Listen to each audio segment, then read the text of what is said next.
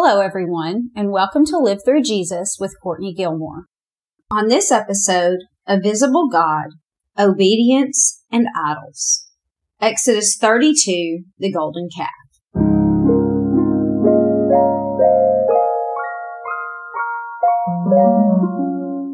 Now, just as a quick side note, I'll be reading all the scripture references for you, so you're free to just sit back, listen, and absorb, or you can grab your Bible and read along. Most of the time, I'll be reading from the New King James Version, but if I switch, I'll let you know. At the beginning of each episode, I'll introduce the title, so if you want the entire study in writing, you can go to livethroughjesus.com and buy it for under $5. Each one will cover two to three months worth of episodes, and once you buy, then it'll be immediately available for download. In addition to a little extra studying, it also allows you the benefit of some charts and keyword definitions, but it isn't necessary. Okay, so let's get started.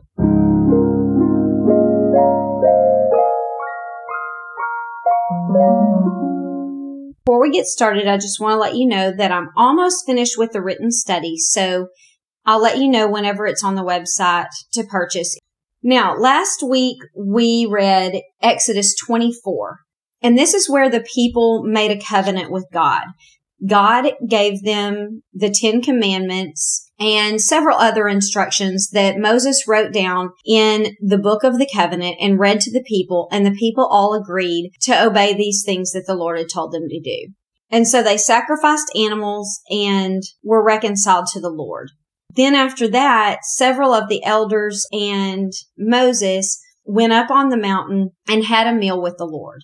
And so if you missed that episode, you might want to go back and listen to it because we talked about our own salvation and how we make our own covenant with God to allow him to be the Lord of our lives and accept Jesus as our savior and how that just brings us into a fellowship relationship with him like the elders had on the mountain. So if you know God already and he is your savior and Lord, it's still good for us to remember all that God has done for us and look at how it was done in the Old Testament and how that relates to us today.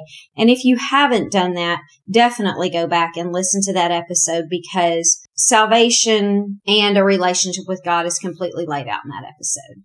Now, after the elders had this meal with God, then Moses went further on the mountain and spoke with God and all of the things that God talked with him about can be found in chapters 25 all the way to chapter 31. But we're going to study all of that in a separate study. And so we're going to be reading chapter 32 today. I want to continue with the narrative of Moses and the people and not get hung up on the laws and the building of the tabernacle and those things. So let's go ahead and read Exodus 32 so it says, Now when the people saw that Moses delayed coming down from the mountain, the people gathered together to Aaron and said to him, Come, make us gods that shall go before us. For as for this Moses, the man who brought us up out of the land of Egypt, we don't know what has become of him. And Aaron said to them, Break off your golden earrings, which are in the ears of your wives, your sons, and your daughters, and bring them to me.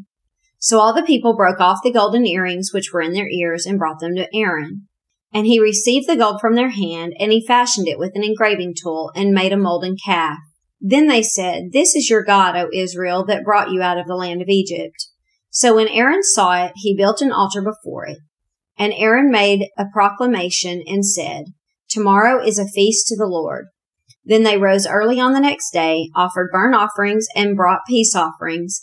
And the people sat down to eat and drink and rose up to play. Okay, now we're also going to skip over before we even begin talking about this and read in Deuteronomy 9, 9 to 15.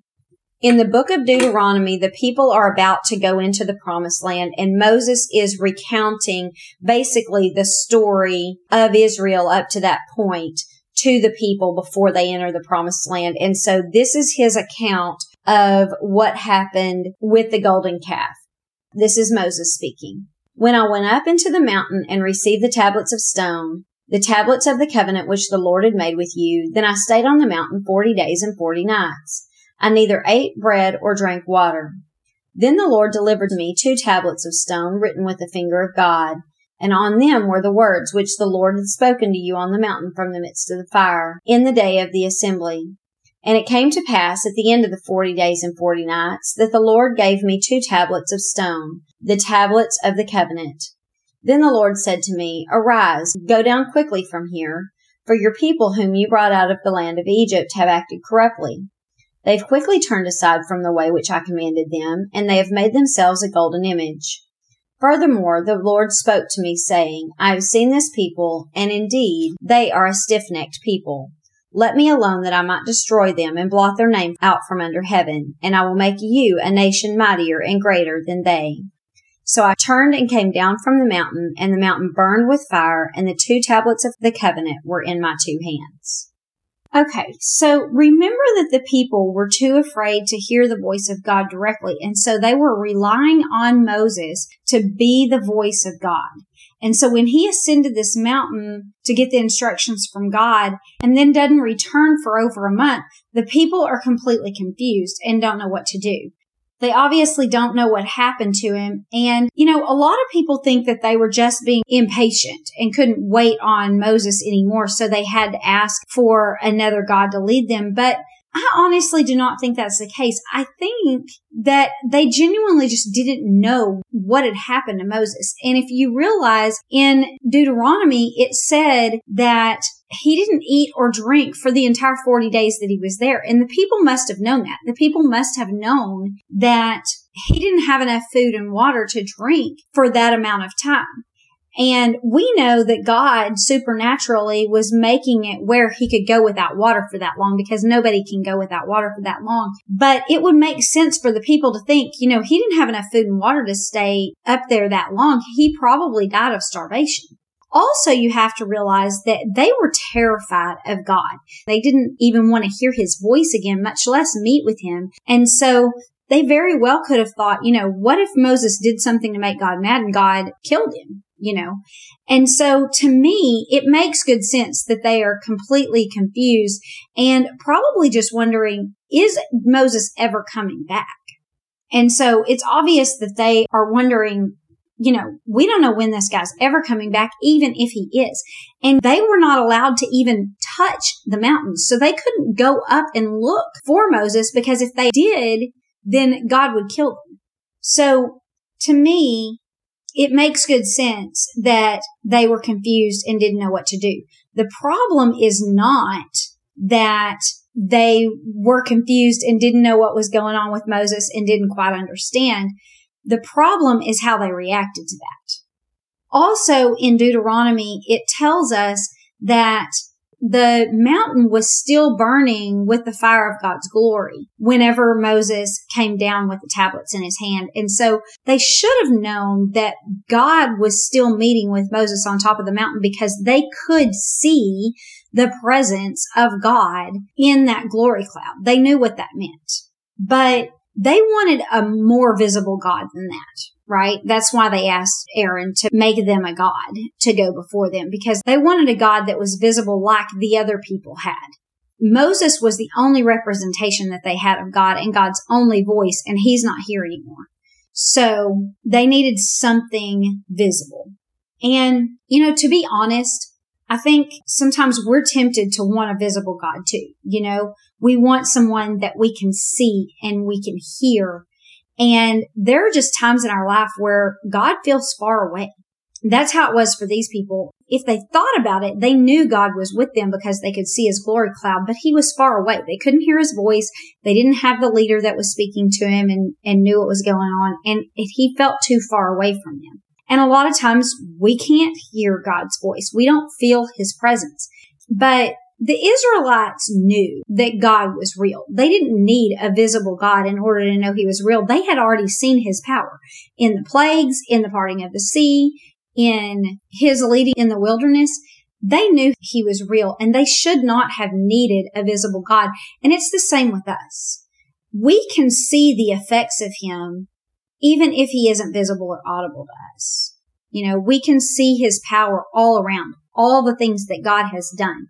And if we don't have our own testimony yet of God showing his power in our own lives, then we have the testimony of others that we trust that can tell us, you know, these are the things that God has done in my life that I know it's him and no one else. And also the Bible gives proof of him, even if we don't have that personal testimony of ourselves. And so he is always present, even if we choose to stand afar off like the Israelites did because they were afraid of him. I want to read you a couple of verses. The first one is found in Hebrews 11, 1 through 3. It says, Now faith is the substance of things hoped for, the evidence of things not seen. For by it the elders obtained a good testimony. By faith we understand that the worlds were framed by the word of God, so that the things which are seen were not made of things that are visible. Also it says in 2 Corinthians 5 7, walk by faith, not by sight. And so these people in the congregation, they were sinful enough on their own without the help of Aaron, right? Because they had just been given the Ten Commandments like a month before and they'd vowed to obey those and already they're contemplating breaking the first three of them in just a month.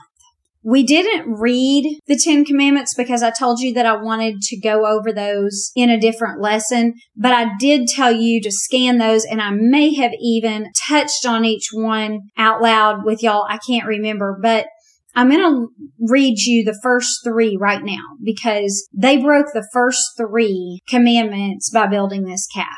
The first one says, you shall have no other gods before me. So, I mean, obviously they were making a God instead of the Lord God. You shall make no carved image for yourself. So that one's pretty explicit, right? They definitely did that. They definitely broke the second commandment. And then the third commandment is not taking the name of the Lord your God in vain. And they did that by calling this thing their God that had brought them out of Egypt. They were using God's name to refer to this inanimate object. So they were contemplating breaking the first three commandments just by asking Aaron. But then Aaron he quickly failed also, right? Because he was left as the leader in Moses' place and he was not leading the people. When the people approached him, you know, he should have reassured them that Moses is going to come back. God and him are still meeting because look at that glory cloud. It's still there. God's still with him. He didn't die. He's going to come back down. But even if he didn't put those two things together, he should have at least, at the very least, right, known that they didn't need to do what they were asking.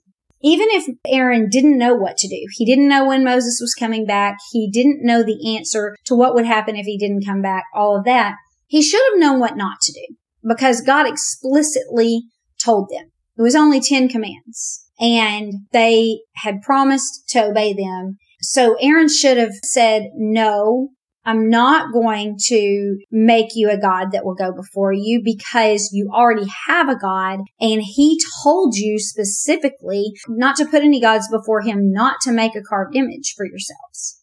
And so I'm not going to do that. But instead, of course, he led them in the sin.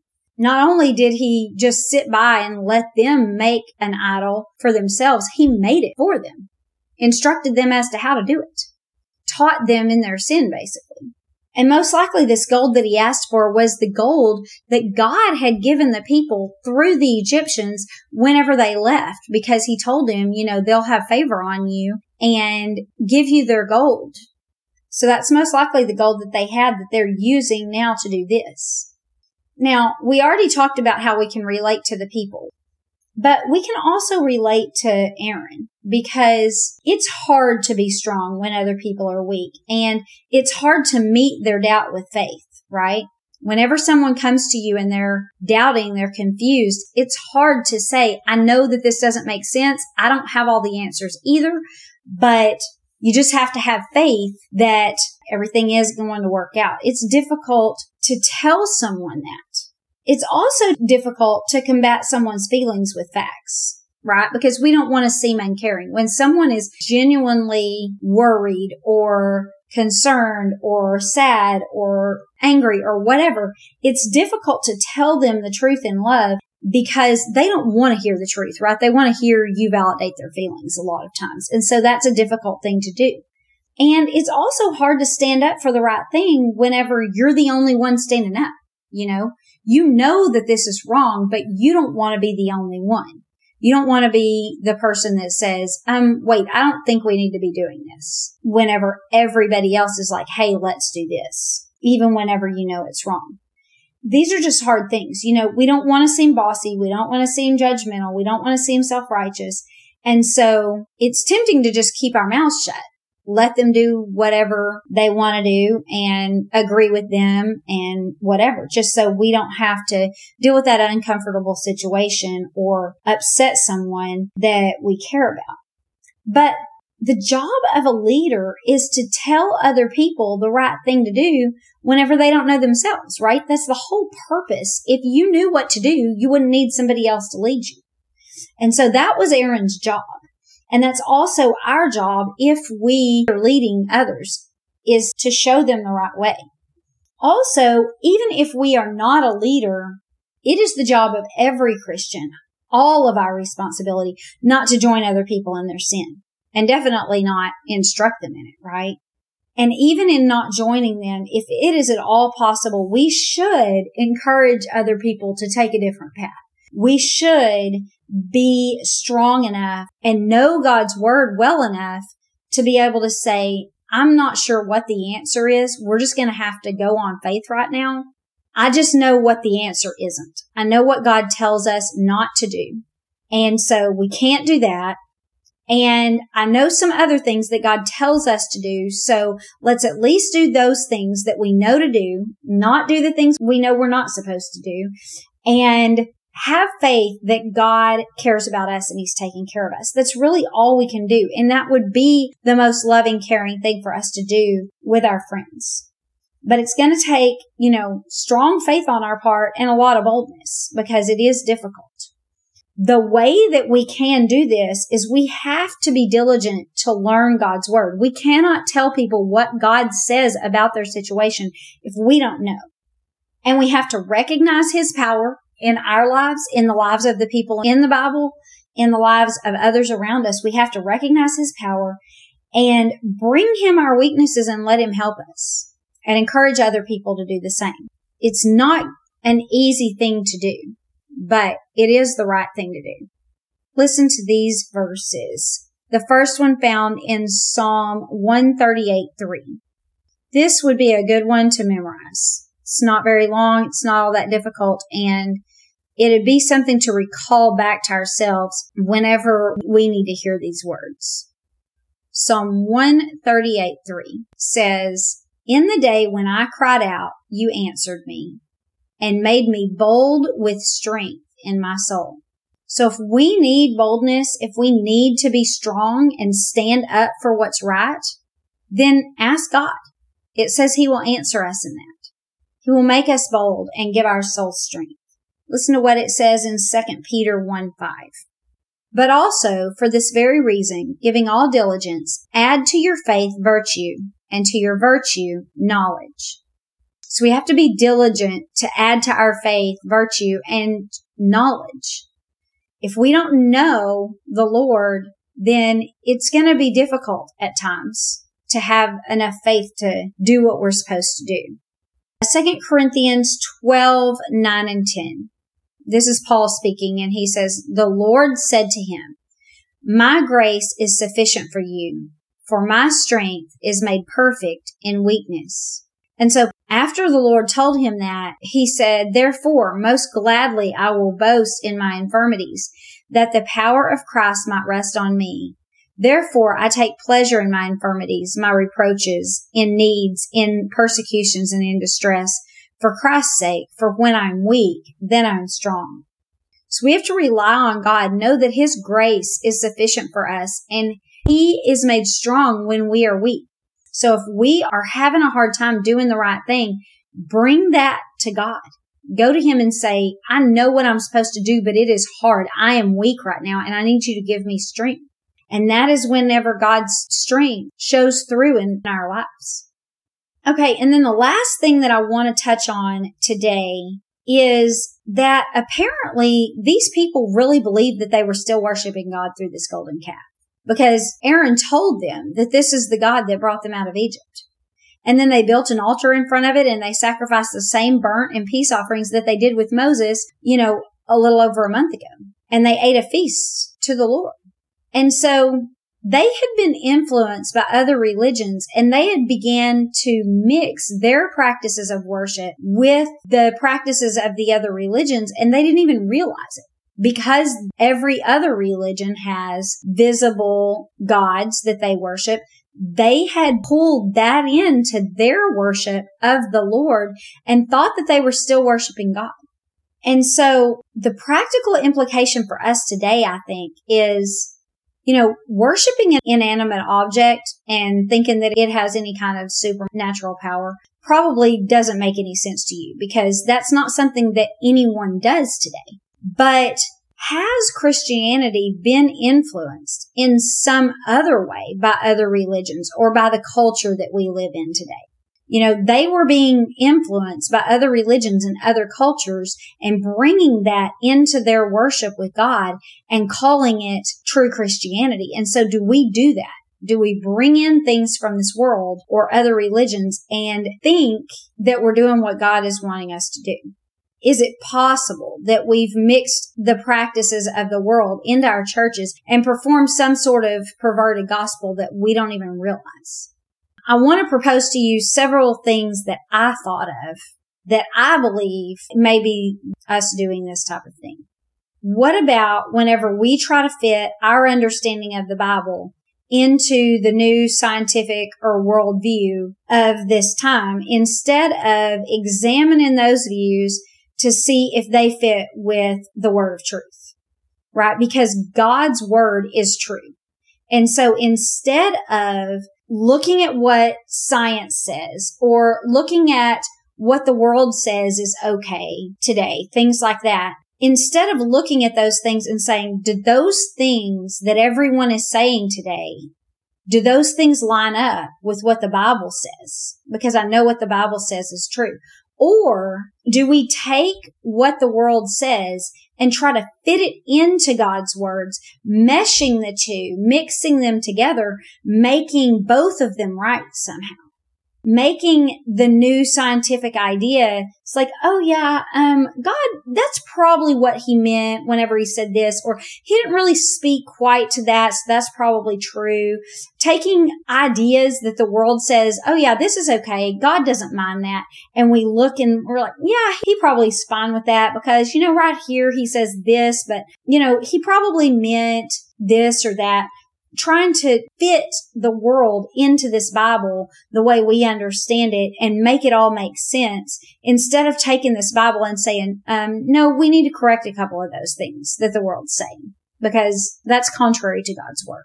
We cannot mix the views and ideas of this world with God's and say that it's God's truth. We have to weigh them and see, does this make sense? Is what the world is saying, is that lining up with the word of God? So I think that's one way. Another way, do we pervert the gospel by making the gospel all about ourselves, making it about the created instead of making it about God, who's the creator? You know, a lot of times our worship is focused on what God can do for us and not what we can do for him. And so my question would be, who are we worshiping in that case? If it's all about, oh, God is so good because he does this and this and this and this and this, and we just love all of these things. And if those are all true, but if it's not turned back around and say, and therefore we should do all of these things, then it's about us. It's about what God can do for us. And that is what makes us twist things to make things work for us because we say things like, oh, well, God wouldn't want me to be unhappy. So it's okay if I do this. Or God knows this is how I am and this is what I want. And so he's fine with it. It's all about us at that point. It has nothing to do with worshiping God. Okay. Now I'm going to say another thing that may be a little controversial. I don't know, but I believe it to be true. What are we doing whenever we try to attract people to the church with entertainment instead of with the gospel? Do we sometimes look at the things of this world and say, Oh, the world likes this. And so I'm going to incorporate that into the church because we know that they like this. And so if we do this in the church, then it's going to draw them here. on the surface, that sounds good because it sounds like, well, whatever gets them there, right? We just want people to come to church. And then when we get them there, we can tell them about the gospel. But here's the thing. Since when did the news of a savior for our sin, when did that become not good enough? Right? Because the word gospel means good news. And the good news is that the heavenly father, our creator, loved us so much that he sent his son to pay the price for our sins so that we can live eternally with him. And so there's literally no better news that a person can receive than that. If we just look past this very moment and into our future and find out that we can live with God forever in heaven because of what Jesus has done and not be separated from him and not live an eternity of hell, then there's no better news than that. And so how can we possibly think that there's something more appealing than that? More attractive than just God, Jesus, our savior. Why do we need more than that? And why do we expect to draw people to God with the things of this world? If we're drawing people to God by the things of this world, then we're not drawing them to God. We're drawing them to the world. And we're just using God's name to do it. Since when is Jesus not enough? That's the question. And the thing is, is that the church is supposed to be a gathering of believers. We're not supposed to be expecting that our pastors and our Sunday school teachers are the ones that are going to tell people about God. And so we just have to, you know, get them there so that they can learn about it. No, that's not the way it is. It should be where we are out in the world telling people about God and they are so excited about the things that we're telling them that they want to go to church and hear more. It's supposed to be that whenever people see us out in the world, our lives are so radically different than the rest of the people in the world that others look at us and they say, I want that. I want what she has. I want joy in the midst of pain. I want peace in the midst of turmoil. I want love for people that are unlovable. And people can look at us and see that and they ask, how do you have joy in this situation? How do you have peace? How do you love them? And then you're able to say, because of God, because of Jesus. And that is the lure. The fact that the church has something to offer them that the world can't, that is the church's attraction. If we just make the church exactly like the world, then the church is nothing better than what they've already got. What's the point of that? The church is not supposed to be giving them the things that the world already gives them. That's not satisfying enough. The world cannot satisfy the things that we need. And so the church is the good news that says Jesus satisfies those things. The things that you're not finding in the world, you can come here and you can find satisfaction. That's what the church is supposed to be. If we try to take the things out of this world and place them in the church to lure people in, we are not giving them the good news.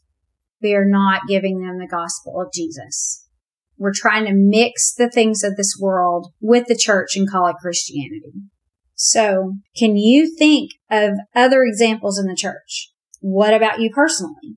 Are you serving and worshiping God alone or are you pulling in things from this world and then calling it Christianity? Something that all of us need to be thinking about because these people here truly believed that they were worshiping God when they were worshiping this idol. And that's not a position that we want to be in ourselves. Listen to what it says in Jeremiah 23 at the end of verse 36. For every man's word will be his oracle for you have perverted the words of the living God, the Lord of hosts, our God. So that's what we do not want to do. Pervert the words of the living God.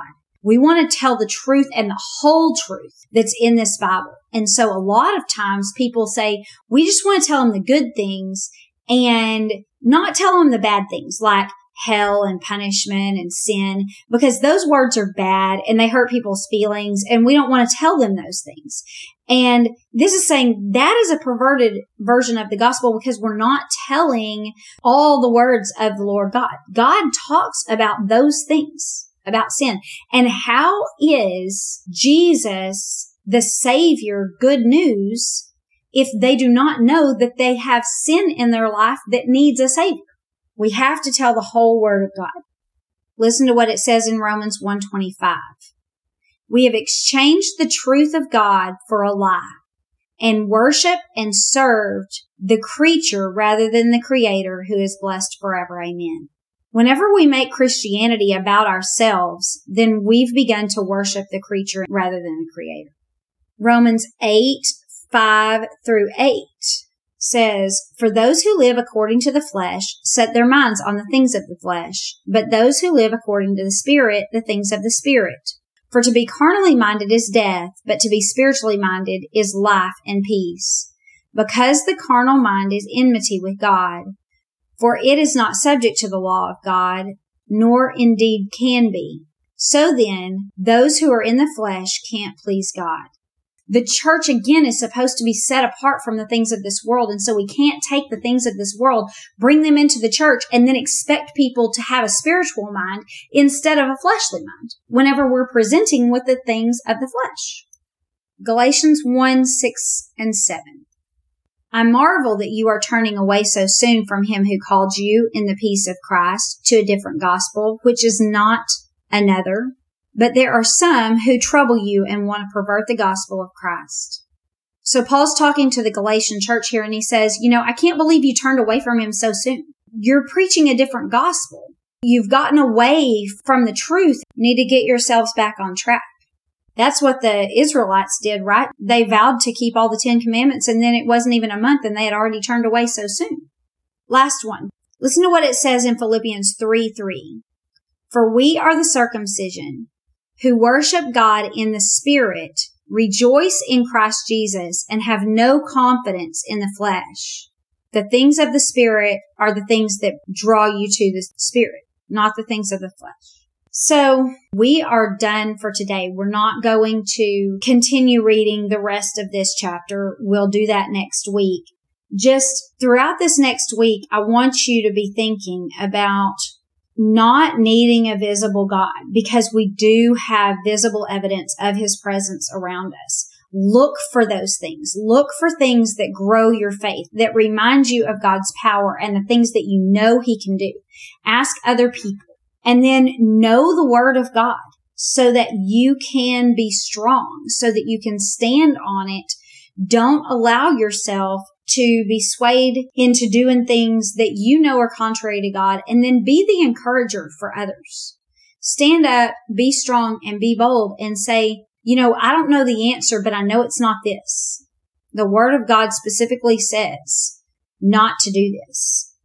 Don't be like Aaron and go along with things. And then I just think we probably all need to examine a little bit of our walk with God and see, are we serving and worshiping only God? Or are we pulling the things of this world into our walk with the Lord and then calling it Christianity? Not saying that we're not Christians and that we don't believe in the Lord, but have we gotten a little off? And is our leadership a little off where we're drawing people in in a way that we shouldn't be? So let's think about those things this week. And then next week, we will read the rest of chapter 32 in Exodus so make sure that you subscribe so you don't miss that episode.